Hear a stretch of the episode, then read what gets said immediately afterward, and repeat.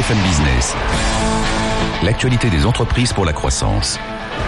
Le défi ETI. Fabrice Lundi. Bonjour à tous. Poussons les ETI, les entreprises de taille intermédiaire pas assez nombreuses encore en France, même si elles pèsent quand même 40% du PIB.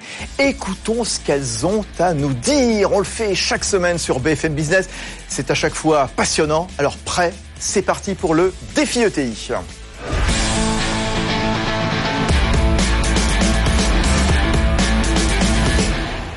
Oui, chaque semaine, des recettes euh, d'optimisme, des recettes pour gagner. Tiens, dans un instant, justement, comment euh, progresser, faire progresser son, business.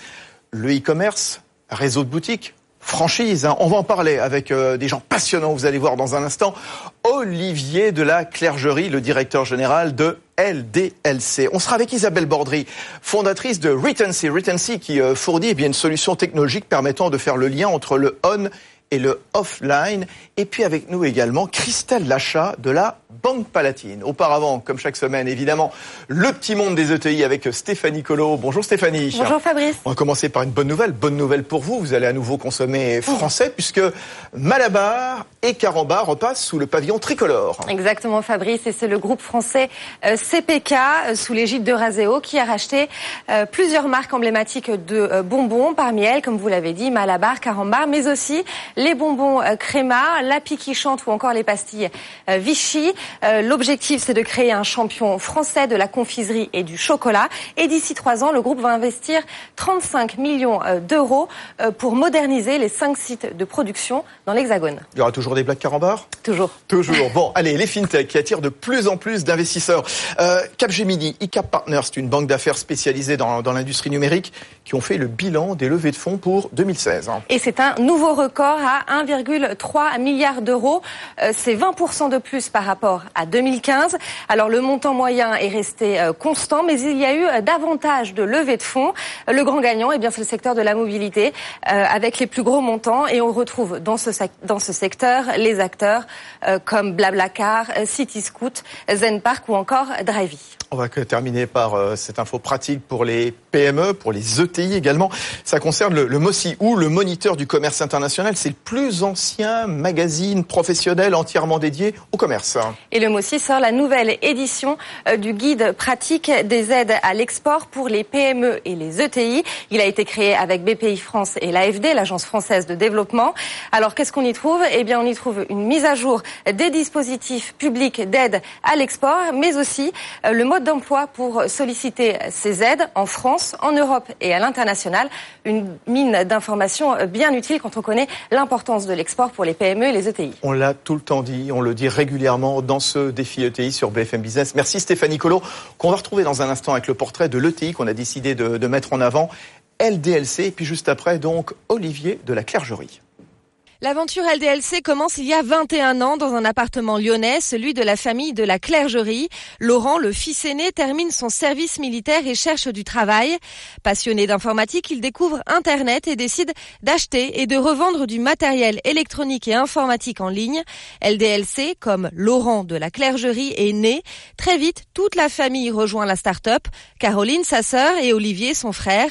Et dès le départ, l'idée, c'est de combiner vente digitale et vente physique, à l'époque, une première boutique ouvre à Lyon un an plus tard, ce qui fera un peu de place dans le garage des parents, envahi d'ordinateurs, de cartes mères et autres écrans. Aujourd'hui, LDLC joue dans la cour des grands. C'est le cinquième site de commerce électronique français derrière Amazon, vente privée, Cdiscount et la Fnac.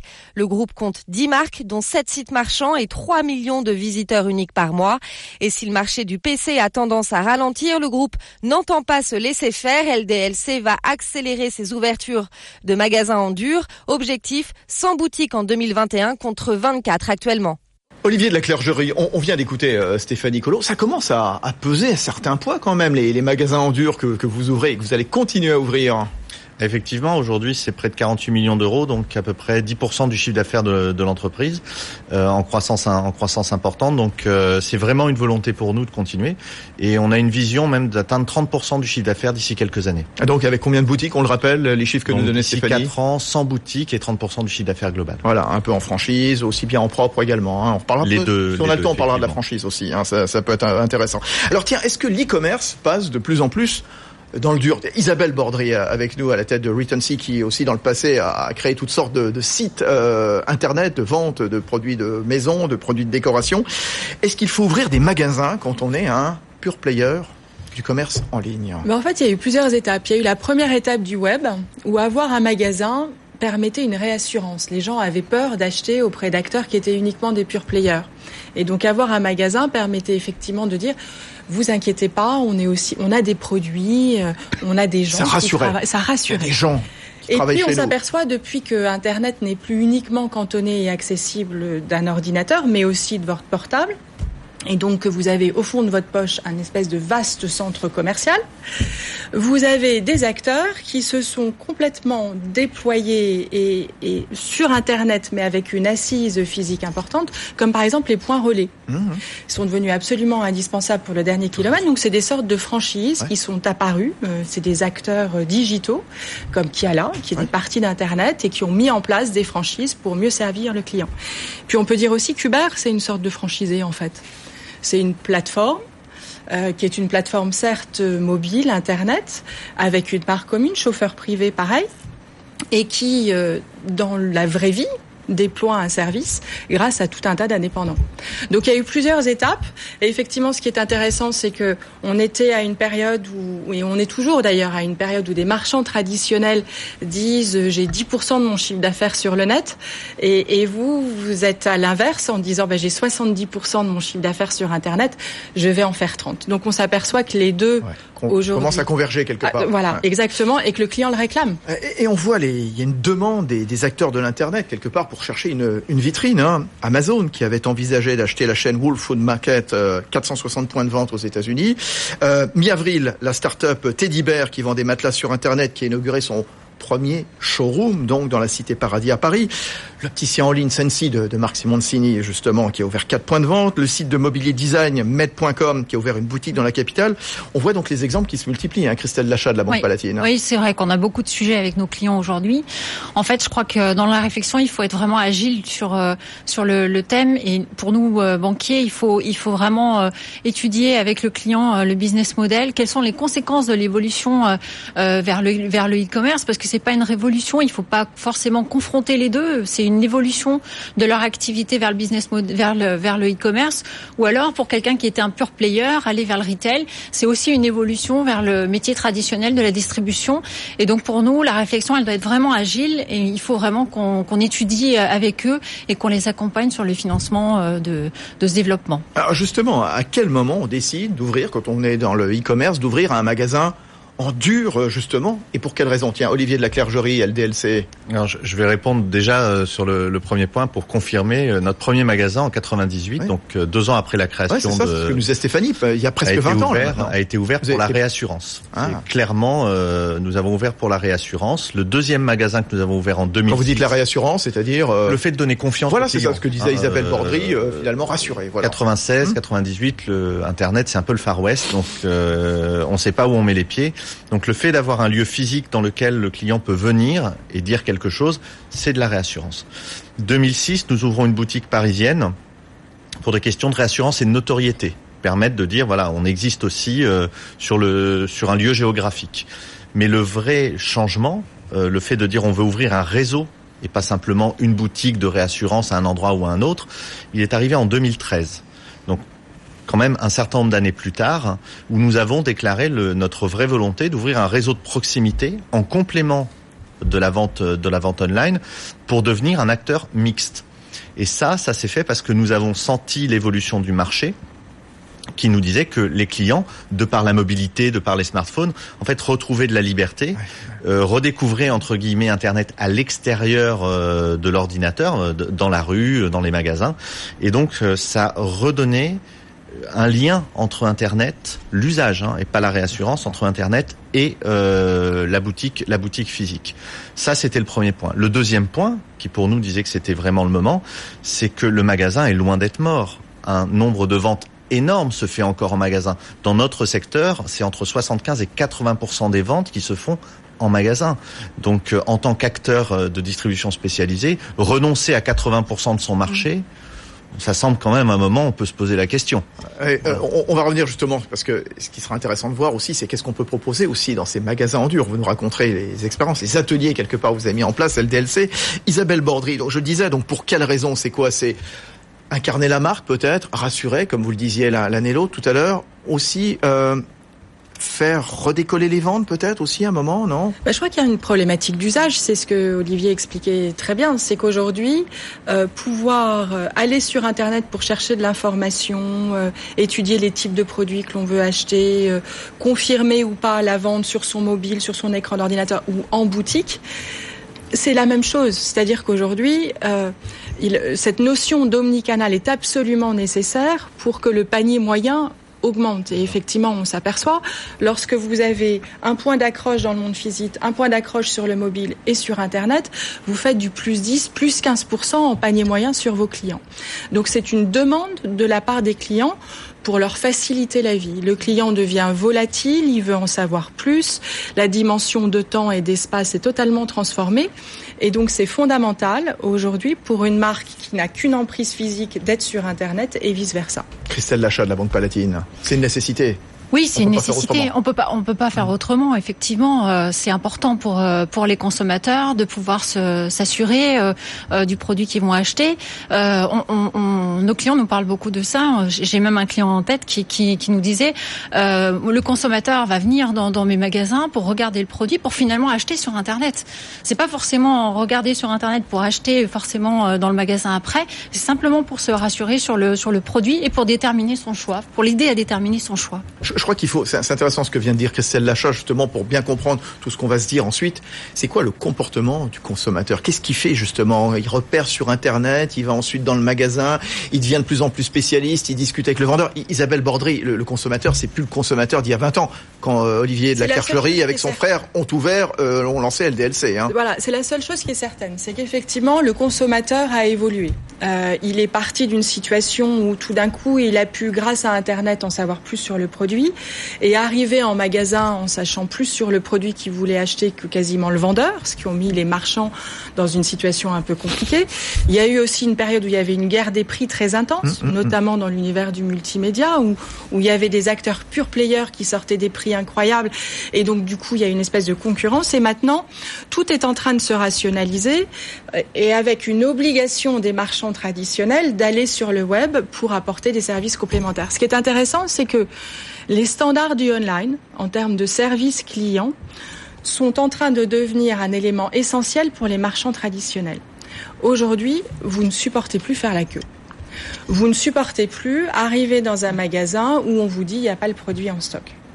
Ce que vous n'avez jamais sur Internet. Vous pouvez faire vos courses le dimanche, le samedi. Alors, bon, on va pas ouvrir les magasins 24-24, mais en tous les cas, il y a une attente et une, évolution des usages qui font que la complémentarité des deux est absolument essentielle et que ce qui se passe dans un magasin physique doit être un peu l'image ou le miroir de ce qui se passe sur le online, alors qu'il y a 10 ou 15 ans, c'était un peu l'inverse. Le contraire, exactement. Donc il y a une espèce de révolution, c'est la transformation numérique qui est en train de se passer. Et, vous, qu'est-ce que vous proposez euh, dans vos magasins que vous ouvrez, que vous continuez à développer, les magasins en dur Olivier de la Clergerie chez LDLC, je disais, des ateliers On peut apprendre par exemple à monter un ordinateur par exemple Aujourd'hui en fait on, propose surtout euh, dans des produits techniques du conseil. En mmh. fait finalement ce qui fait la grande différence du magasin physique par rapport au online c'est l'humain. Et ça, on parle beaucoup de digital, de transformation numérique, mais l'humain reste quand même un élément majeur hein, qu'on a dans, qu'on retrouve dans un magasin.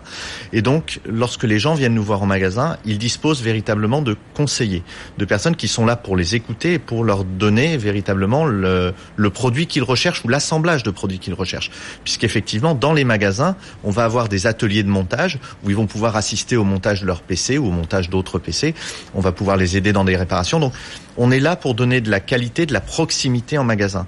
Et c'est ça aussi qu'il faut qu'il faut comprendre, c'est que le magasin ne remplace pas le web et vice versa, il se complète. Je donne souvent l'exemple de dire lorsque vous achetez en ligne, vous avez la liberté d'acheter à n'importe quelle heure de la nuit, de la journée. En fait, le magasin est ouvert tout le temps. Donc, c'est l'avantage, c'est que vous avez une insomnie et 3 heures du matin, un dimanche, eh bien, vous y allez, vous commandez. Pas de problème. En magasin, c'est plus compliqué. Pour autant, lorsque vous avez un produit technologique, euh, prenons un, un ordinateur, un disque dur, qui tombe en panne et que vous en avez besoin immédiatement, alors là, le web ne correspond pas véritablement à la bonne solution parce que d'abord peut-être que c'était votre seul moyen de commander. Donc là, vous êtes un petit peu bloqué. Encore Ah qu'aujourd'hui avec un smartphone, c'est c'est moins vrai. Mais surtout, vous en avez besoin tout de suite et donc vous devez partir avec. Et là, le réseau de proximité, la rapidité, la capacité d'avoir le produit à l'instant T va changer, va donner votre décision d'achat. Donc le consommateur, il oppose plus le web et le physique. Il cherche la meilleure qualité, la meilleure réponse à un instant T. Et c'est ça en fait surtout qu'il faut comprendre, c'est qu'on n'est plus en opposition, on est simplement au service du consommateur. Ouais, c'est ça, on n'est plus en opposition. C'est pas la question de choisir entre le magasin en dur ou le magasin euh, digital, euh, virtuel. Non, non, on peut faire les deux. Ce qu'on appelle maintenant le, le figital, hein, c'est ça, donc le physique et le digital. Reste à trouver peut-être l'équilibre, Isabelle Bordry. Alors justement, Voilà. qu'est-ce qu'on ré- répond à tous ceux qui se posent des questions, qui nous écoutent, qui nous regardent euh, en ce moment, qui disent bah oui, c'est bien. On choisit quoi? Alors, il faut faire les deux, mais Ouais. après, comment le faire? Il y a effectivement une dimension qui est très importante lorsqu'on vient du monde physique, c'est la capacité à ne plus uniquement raisonner sur un indicateur qui était l'indicateur qui a permis de prendre énormément de décisions jusqu'à il y a encore très peu de temps dans le monde physique, qui est le chiffre d'affaires. Le quantitatif. Le quantitatif. Ouais. Quand on vient du monde digital, il y a cette notion de nombre de visiteurs uniques. Les taux de transformation dans le digital sont de quelques pourcents. Dans la vie physique, c'est c'est 30, 40, 70% en fonction. Donc c'est bien supérieur à ce que vous pouvez avoir dans le monde du, du digital. Donc les marchands ne se sont jamais préoccupés, les marchands traditionnels ne se sont jamais préoccupés finalement de cette notion de visite. Or maintenant, le fait que le visiteur n'est pas forcément un consommateur à l'instant T dans votre magasin là où il est, il est nécessaire de se doter d'outils Pour le comprendre. pour le comprendre. Ouais. Déjà, C'est ce que vous faites chez Retency, justement, avec cette Donc, solution technologique. absolument. Pour, en fait, vous regardez ce qui se passe, un consommateur rentre dans le magasin, et puis vous essayez de comprendre pourquoi il s'arrête à un endroit plutôt qu'à un autre, pourquoi il va au fond du magasin, etc. Enfin voilà, pourquoi il achète, pourquoi il achète pas. Voilà, Ouais. qui est en fait quelque chose que font depuis 15, 20 ans Les éditeurs de, de sûr, sites e-commerce pour ouais. essayer d'optimiser leur taux de transformation. Et donc ce sont des outils aujourd'hui qui existent et qui permettent non seulement, un, de comprendre, mais aussi de générer de l'interactivité dans le magasin et de pouvoir proposer à l'intérieur du magasin des outils de recommandation plus personnalisés, on va dire. Christelle Lachat, la Banque Palatine, ça fait rentrer du monde dans les magasins, ça accroît le chiffre d'affaires, ça accroît le trafic en boutique. Oui, oui, ça accroît le trafic en boutique. Après, c'est ce que vous disiez sur l'ajustement. Euh, Il y a un ajustement à trouver, et euh, ce qu'on voit beaucoup avec euh, avec nos clients, c'est que euh, bah, parfois il peut y avoir des, des ratés, parfois il faut tester. Et euh, je discutais. quoi, je- ça, ça peut être quoi les ratés, justement? Bah, par exemple, euh, on- je discutais avec Spartoo, euh, vous savez, le- l'enseigne en ligne. Hein, de vente de chaussures de vente de chaussures euh, et euh, effectivement eux ils sont allés sur le retail euh, il, y a, il y a très peu de temps hein, il y a 18 mois et, euh, et ils sont allés sur le retail en se développant régionalement sur un certain nombre de, de, de, de, villes euh, en région Rhône-Alpes dont certaines qui ne sont pas euh, qui ne sont pas des grandes villes qui sont des villes de province et finalement ils se sont aperçus que euh, leur leur modèle le- les consommateurs Ouais, ouais. qui se rendaient aujourd'hui dans leur sur sur leur site euh, n'étaient pas forcément présents dans toutes les villes que les tranches d'âge en fait en tout cas n'avaient pas euh, le comportement pour aller euh, pour aller chez eux en termes d'achat de, chaussures et donc du coup ils ont dû réajuster un peu leur euh, euh, leur, modèle pour aller sur des sur des plus grandes euh, sur des plus grandes villes voilà c'est ça un peu l'ajustement Oui, alors je tiens justement, parce que moi j'ai cité aussi le leader du secteur, euh, que vous connaissez bien, Stéphane Trépose, hein, le patron de Sarenza. Je lisais dans Challenge il y a quelques semaines. Il disait jamais Sarenza n'aura de boutique. C'est trop cher, euh, quelque part. C'est vrai, euh, Isabelle Bordry, est-ce qu'on peut mettre l'équivalent euh, de plusieurs entrepôts dans un seul magasin? Difficile. Alors, Olivier, Alors, Olivier va sûrement va pouvoir, mais, mais, mais Olivier, il y a Olivier. juste peut-être avant, il y a un élément qui est important. Dans le commerce traditionnel, on achète un loyer. Oui, Et le loyer est différent lorsque vous êtes sur le Champs-Élysées ou dans une rue où il n'y a pas de passage. bien entendu.